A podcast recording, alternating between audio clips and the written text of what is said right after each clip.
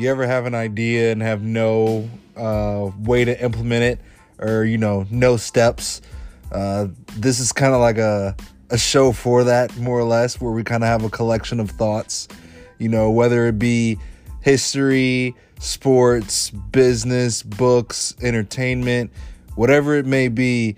Uh, those kind of incomplete thoughts or uh, statements or sentences that you have throughout the day and with your friends and buddies that you kind of piece together.